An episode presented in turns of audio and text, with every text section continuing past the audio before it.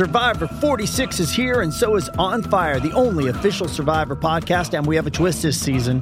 The winner of Survivor 45, Dee Valladares, will be joining us every week. We're going behind the scenes of the biggest moments, the how and the why things happen, and the strategy and analysis you can only get from someone like me, a Survivor winner. Listen to On Fire, the official Survivor podcast, wherever you get your podcast.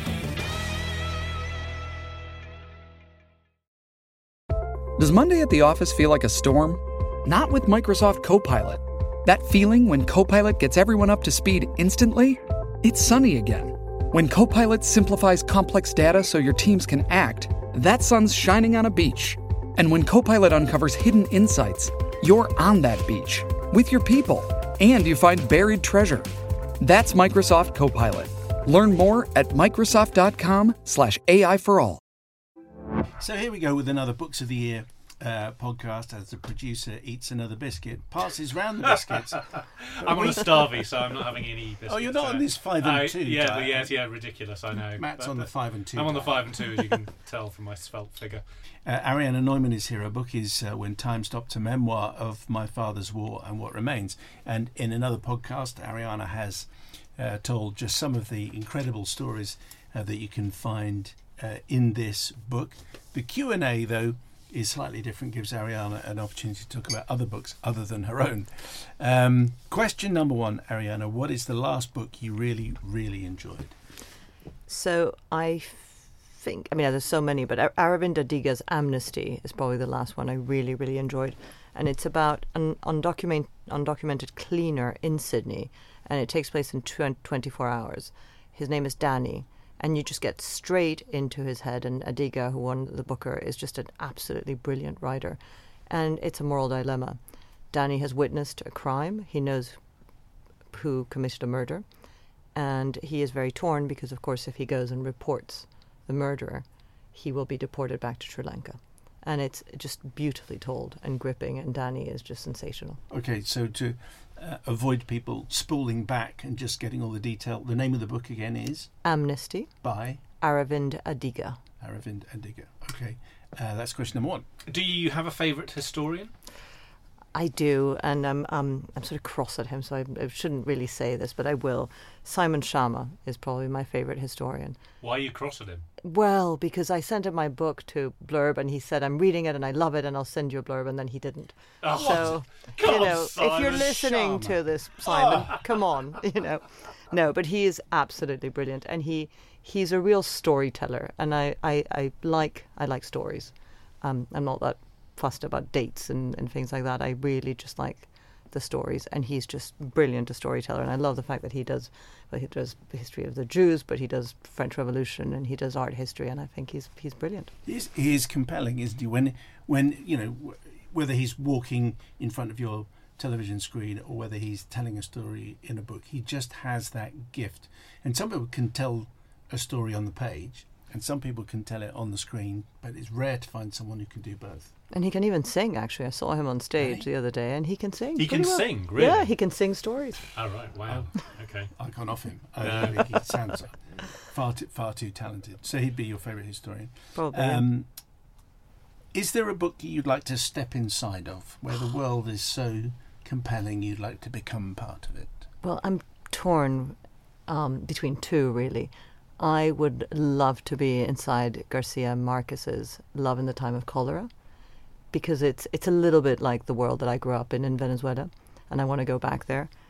But I think really, really, if I had to choose one, I'd want to go inside Peter Pan because I always actually wanted to be Wendy, and I walk my hmm. dogs in Kensington Gardens, and I just, I actually just dream of being Wendy and flying around with Peter. I don't think any has anyone ever chosen. No that? one's picked That's Peter a Pan. Very, Yeah, yeah, very yeah. good answer. No, no, absolutely. Thank you, Um, thank yeah, you. yeah, Well- loving that. Uh, right, this is my favourite question. Um, how long do you give a book, or do you always finish it? Or and believe me, we have had some, we have had some people saying, "I give up if you've not got me after the first two paragraphs." So you can be as blunt and but it's important to be honest. How long do you give a book? So I will look at the title and I will look at the blurbs and I will always read. So if I'm in a bookshop, I will always read the first two paragraphs. And if it doesn't grab me, if I there's not not something there that I like, either the writing style, I will not buy it. Once I bought it, I'm sort of a cheapskate, so I think I really need to sort of, you know, at least try. So I give it about 100 pages. I figure that's a fair shot. A hundred pages, really? I mean, How long do you? fif- well, okay. I mean, I'd like to say fifty, but if I'm honest, it's ten. Ten if you've not got me in ten, 10. pages, then I because we get sent loads of books. If you've not got me within ten pages, what were you doing for those ten pages? Well- Did you expect me to just stick with it? I mean, a hundred pages? Okay, so 10, I mean, I mean, 10, I mean, I- had I, I'm very happy you stuck with mine. I'm not quite sure the 10 page, the first 10 pages are that good. So keep it in mind for my next one. Hand over, hand over the book. Here a second. I just want to. All right. So page one, because also the fir- the opening line is really important. Yeah. Because ah. some pe- some people get put off by the opening line if they're really Oh fussy. no, you're going to read my opening line. No, I think you can. Oh, There we go. So now Ariana reading her opening line, so people can judge this. Would you stay with a book like this? there is a question mark, almost lost in a sea of names on the walls of an old synagogue in Prague. And the answer to that is yes, Yeah, you of would. course you would. I- yeah. Th- th- it's that question mark. Ah. go, okay, I want to be a part of that. Yeah. Excellent. Describe your book collection, Ariana. Oh, so it's it's really esoteric, I guess. I've got lots. So I studied French literature and Spanish literature in, at university. Wow. Okay, so did I. So go on. Did you? Fill okay. us in. Yeah. So I Here we have go. Here we go. lots of 19th century and 20th century French Okay. poets, lots of Balzac, lots Oh, of things like that. Right, fair well, but not not just poets. Okay. Balzac and Marguerite Duras and a guy called Patrick Oh, Modiano. Dura. Spend an entire chapter talking about the opening of a door. Oh, I know. I know. I, I entirely can't agree. stand her. Oh, I, I love her. Um, and I have masses of poetry. I have loads of Spanish and South American books, um, and lots of current UK and US writers, um, and actually much more fiction. So I have very little non-fiction, except of course I have a whole Holocaust shelf because I've, I've had to. And then it's it's it's sort of merged with my husband's, and my husband, who is from Sheffield, has a completely different background. So he is he he his collection is filled with dark novelists like Hamilton and Patricia Highsmith. He loves Victorian murders, um, and you know murder mysteries, I guess. And he has and plays. So we have pretty much every play that's ever been put on at the Royal Court is in our house. So you know it's it's pretty varied. Wow, you can find is pretty much. Yeah. Okay. And have you filed it according to author, or is it by colour or random? It's definitely not by color. It's I, I do have the French on one side and the Spanish on the other. I do have vaguely the fiction on the other. The Holocaust is pretty neatly arranged because I have had to sort of, you know, just use it quite regularly. Are there any books that stand out from your childhood, either being read to you or you reading them yourself? Oh yeah, I mean I have to say Enid Blyton. I um Uh-huh. I'm I just absolutely famous five. I I there's this character called Georgina. Actually, she's George really, and I really just wanted to be George. She had this great dog, and she solved mysteries, and she was different and daring. And I used to read, I think I had them read to me, and then when my kids were a certain age, we, we bought them because they were great. They were adventure stories, and also these kids got let out an awful lot and very Yeah. young. They did. Um, also, that I found that I was edit, editing them as I was reading it Yeah. because whenever someone a little bit dusky came through, it was always them that was the Yeah. problem. You know, Yeah. if there's a gypsy boy that Yes. turns up. Guaranteed, he's the one that's Yeah. going to cause all the difficulty. So you have to kind of edit as you as you go through because it was written from a different time. yeah, no, it's it's it's true. Okay, anyway, so that's good childhood book. Is your um, do you have a favourite autobiography or biography? So I like memoirs more than I like biographies. Isn't that the same thing, really? Well, I don't know. Very slightly I suppose autobiography, memoir, Okay, yes, yeah. perhaps. And I like I like women writers, perhaps maybe because I'm a woman. I like Joan Didion. I think she is brilliant, and I like this woman called Dani Shapiro, who's written about five memoirs about her relatively mundane life. But I like the way they they I like I like their honesty. They're very honest writers, and I and I I, I love that actually. Is there a hidden gem of a place where you do uh, your research? So I do my research mostly in archives and by talking to people, but I, I compile it all. I go to a very unusual place because I think people tend to go to places with lovely views.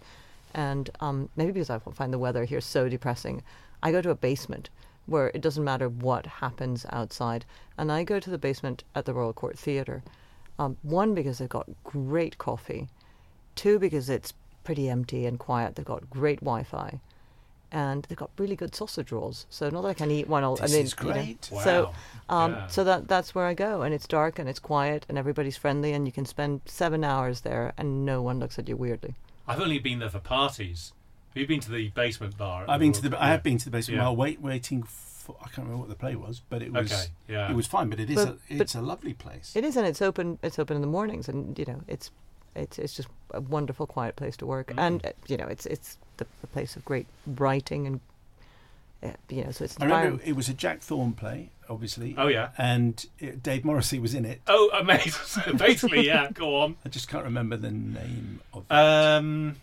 Oh. anyway, yeah. you, were- you weren't there, so that's no good. Is it a, a different question? Is there? Uh, obviously, it's a different question. No point in asking you the same No. question. no. It's, but it feels to me like a slightly different question. Is there an author that you like to quote? Oh, so I quote poetry. I'm really, really corny. And, Excellent, great. Go ahead. Oh God, I, I don't know. Yeah. sure I'm do al- the poetry now. Really, am I allowed to sort of say this? Yes. It might be a little rude. Okay, so it's, you remember, it's, yeah, it's- yeah. well, that's there's, kind of poetry. there's two. I love Larkin. They f you up, your mum and dad. Uh-huh. Um, they may not mean to, but they do. They fill you up with the faults they had, and add a, a few extra just for you.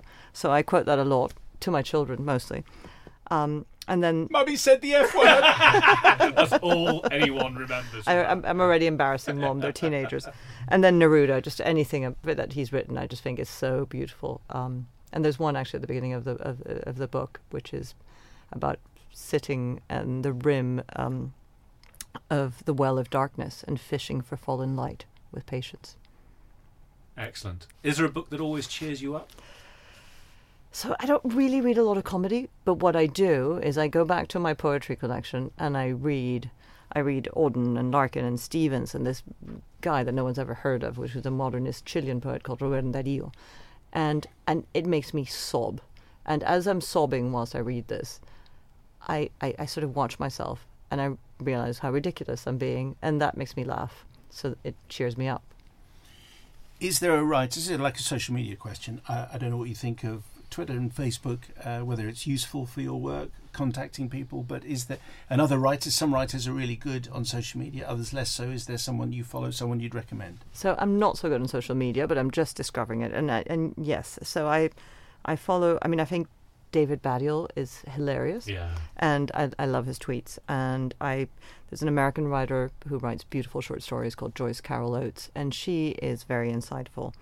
And I like I like Matt Haig. I think he's very open about his struggles, and and and I, I, I find him actually just wonderful to read. He comes up a lot, doesn't he? Loads of people choose. Yes, he does. And if you want to hear Matt Haig on this podcast, you can scroll back uh, to previous episodes because he was on uh, quite a few about a year ago, was it? Summer. Oh, That's cool. the voice of the producer. voice of the who's producer. finished eating his biscuits. Uh, that's where you can find Matt Haig. Yes, and if Matt's listening, uh, he's not feeling quite so good at the moment, so um, we wish you uh, a speedy recovery.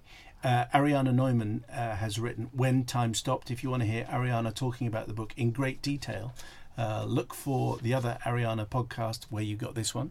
Ariana, thank you very much indeed for coming in. And what's your new mystery going to be? I can't tell you. Oh, he's still You're ready. so smooth as well.